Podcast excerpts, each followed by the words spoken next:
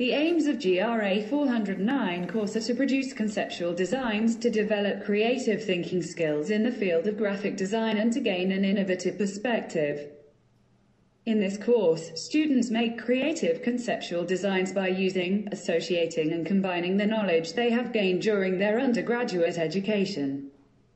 They make researches and sketches on specific problems and create design solutions. By applying these solutions, they present their prototypes and design rationale. In addition, students are encouraged to participate in national and international competitions with their designs. As a designer, they gain an entrepreneurial identity. They make presentations about their designs, organize exhibitions, and take part in interdisciplinary events.